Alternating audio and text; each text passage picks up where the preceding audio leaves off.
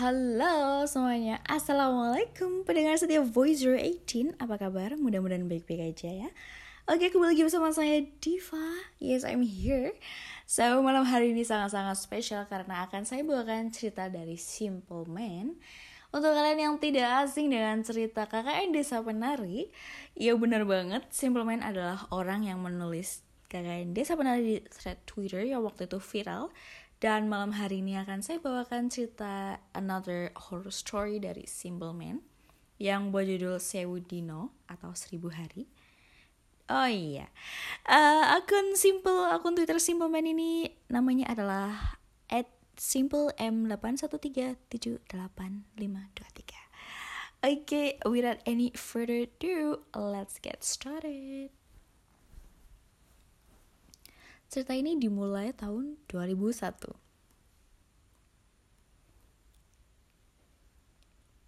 Kamu yakin mau pergi ke ibu kota? Kenapa nggak nyari sekitaran sini yang deket aja dulu? Ya, kali aja tenaga kamu dibutuhkan. Sri terdiam, butuh waktu untuk mencerna kalimat bapak. Kerja apaan pak di sini? Lah, saya itu cuma lulusan SD. Kata Sri sembari menghela nafas. Oke, okay, so suatu sore di rumah Sri, Sri tinggal berdua doang dengan bapaknya. Dan Sri itu kayak lagi hmm, diyakinkan gitu sama bapaknya untuk mencoba mencari pekerjaan yang deket sama rumah aja. Karena Sri kayak memulai berpikir untuk coba deh cari kerja di ibu kota Oke, lanjut. Uh, sore itu matahari mulai terbenam. Sebelum seseorang mengetuk pintu gubuk rumah Sri, rupanya itu adalah Bu Menik. Tetangga yang paling mampu di kampung itu. Ia menyampaikan kedatangannya, mengabarkan bahwa ada seorang penelpon dari Gria Zainah salah satu agen penyalur pembantu yang tempo hari dititipkan oleh Sri bila ada yang membutuhkan tenaganya. Sri pun bergegas. Di kampung itu memang hanya Ibu Menik doang nih yang punya pesawat telepon. Karena itu banyak warga yang selalu minta tolong kepada beliau. Termasuk untuk urusan ini, Sri menjawab telepon menyampaikan kesiapannya. Ia diminta datang esok hari ke rumah si penyalur. Untuk sementara Sri menunda keberangkatannya. Ia berharap bila memang rezekinya tidak jauh dari tempat tinggalnya, ia akan menyanggupinya. Uh, mengingat bapak sudah tua dan mungkin dia tidak mau jauh dari anak semata wayangnya yang hanya lulusan SD seperti kebanyakan anak perempuan di kampung itu. Baginya, yang sekarang Sri pikirkan adalah ia harus mencari uang untuk menopang kebutuhan yang kian hari semakin melejit. Untuk makan sehari sa untuk I'm sorry, untuk makan sehari-hari saja sudah susah. Untuk itu Sri nekat melamar untuk menjadi pembantu di rumah orang yang mampu.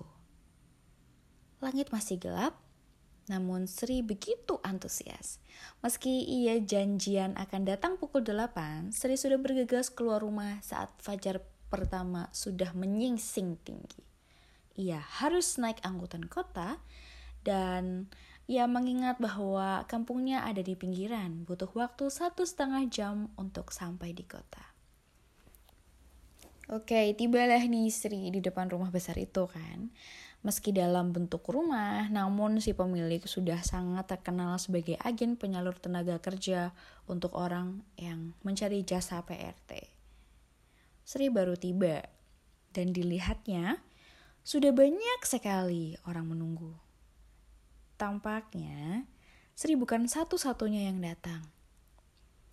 Butuh waktu lama untuk akhirnya Sri yang dipanggil ia masuk ke sebuah ruangan kecil.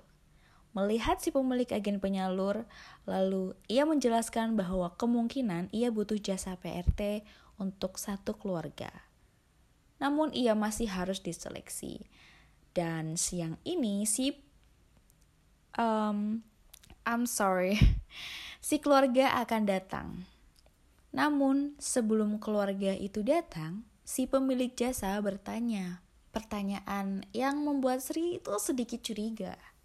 Lebih tepatnya pertanyaannya mengundang banyak sekali pertanyaan. Salah satunya begini. Sri, ini benar kamu lahir Jumat Kliwon? Sri yang mendengar pertanyaan itu awalnya kaget. Namun dengan tergagap Sri bisa menjawabnya. Bila memang benar, ia lahir di hari Kliwon, namun ia tidak tahu bila itu hari Jumat. Si pemilik jasa mengangguk, seakan ia menemukan apa yang dia cari. Bagi Sri, itu tuh pertanyaan yang aneh. Hari lahir kamu istimewa ya Sri? Kata si pemilik jasa. Lalu kemudian ia membawa Sri ke ruangan lain yang lebih besar, lebih megah. Ia diminta untuk menunggu. Sayangnya, sudah ada dua orang yang sudah duduk di sana lebih dahulu. Tampaknya Sri sudah lolos. Selama berjam-jam, Sri menunggu di sana. Ia sudah mengobrol dengan dua orang yang duduk. Namanya adalah Erna dan Dini. Usianya tidak jauh dari Sri. Masih muda dan belum menikah. Entah sampai mana mereka berbicara, tiba-tiba si pemilik jasa memanggil salah satu dari mereka. Erna keluar. Lama tidak ada kabar. Erna tidak kembali. Sekarang ganti Dini yang dipanggil. Ya, kini tinggal Sri sendirian di ruangan itu, menunggu. Ah, entah menunggu apa. Di sela kebosanannya, Sri melihat-lihat lewat jendela. Di sana ia melihat banyak mobil terparkir. Sri tidak melihat mobil itu tadi. Kini tiba giliran Sri yang dipanggil. Dengan ragu, ia keluar, berjalan menuju ruangan yang tadi yang sekarang ada si pemilik jasa dengan seorang wanita yang memakai baju adat kebaya lengkap dengan sanggul. Ia duduk anggun menatap Sri dari ujung kepala hingga mata kaki. Ia tersenyum sangat tulus, membuat Sri merasa sungkan sekali. Seakan berhadapan dengan orang berderajat tinggi sekali. Sri bahkan tidak berani melihat matanya. Auranya begitu membuat Sri merasa kecil sekali. Cantik sekali, ucapnya. Nada suaranya sangat halus. Sri diminta untuk duduk. Kemudian si pemilik jasa memperkenalkan siapa wanita anggun itu yang rupanya adalah pemilik rumah makan yang saat itu terkenal sekali seantero Jawa Timur. Sebegitu terkenalnya, ya kekayaannya tidak perlu lagi ditanyakan. Semua itu hanya akan membuat terkejut.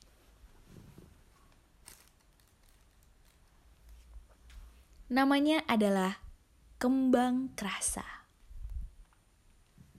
Meski itu hanya semacam gelar, namun Sri tahu arti nama itu, yang berarti bunga kerasa. Bunga yang wanginya dulu sudah melegenda.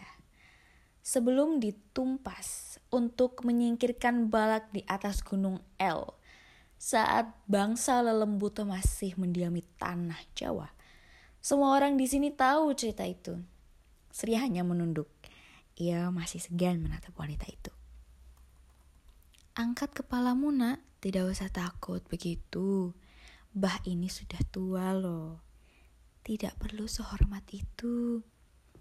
So, Sri itu di sini tuh hanya mengangguk ya. Ia tidak membuang rasa segannya seperti yang diperintahkan.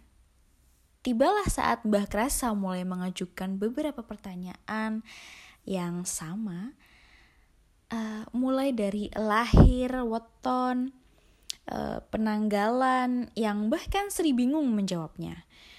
Ya, puncaknya saat ia menyentuh tangan Sri, ia tersenyum. Duk, kamu mau kerja sama saya? Sri mengangguk. Kamu minta berapa untuk gajimu dalam sebulan? Tanya Mbah Kerasa. Sri bingung menjawabnya. Kemudian, dengan gugup, ia mengatakannya. Tujuh ratus ribu mbah kalau bisa. Sri sempat melirik wanita itu. Ia tetap anggun dengan senyumannya. Tujuh ratus ribu? Bagaimana bila setiap bulan ku kasih kamu lima juta? Sri kaget bukan main. Gaji PRT tahun itu cuma lima ratus ribu. Sri pun setuju.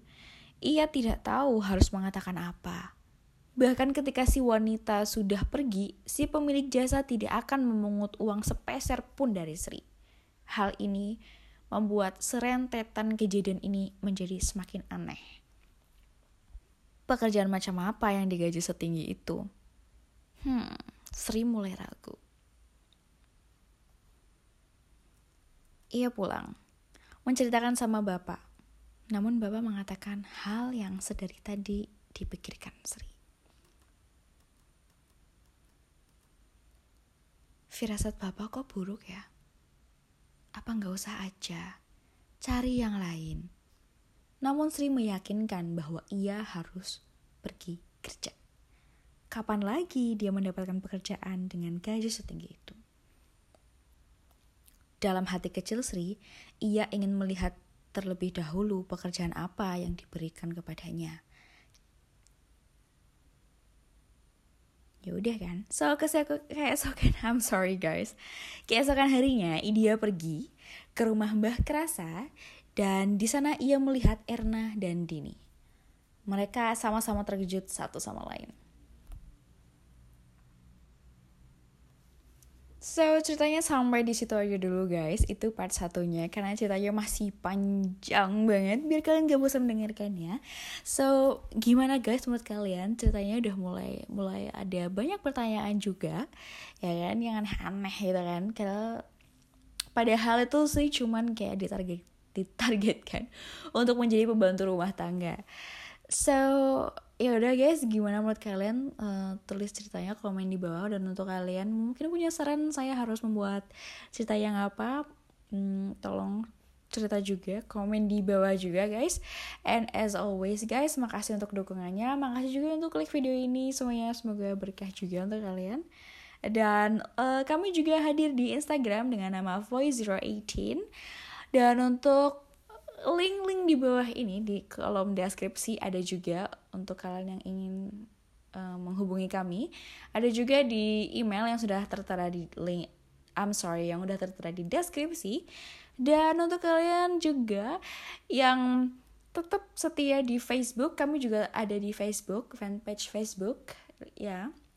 Kami juga ada di Spotify dan YouTube channel dan terima kasih dan kalian harus juga jangan cuma dengerin aja kalian juga harus like, comment dan subscribe. We are so appreciated guys.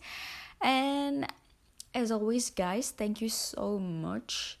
Dan semoga malam hari ini kalian bisa tidur sendirian dan ya kalian gak takut sendirian tidur sendirian dan semoga kalian juga berani ke toilet sendirian malam-malam.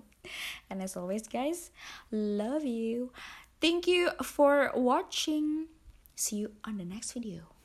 Bye bye.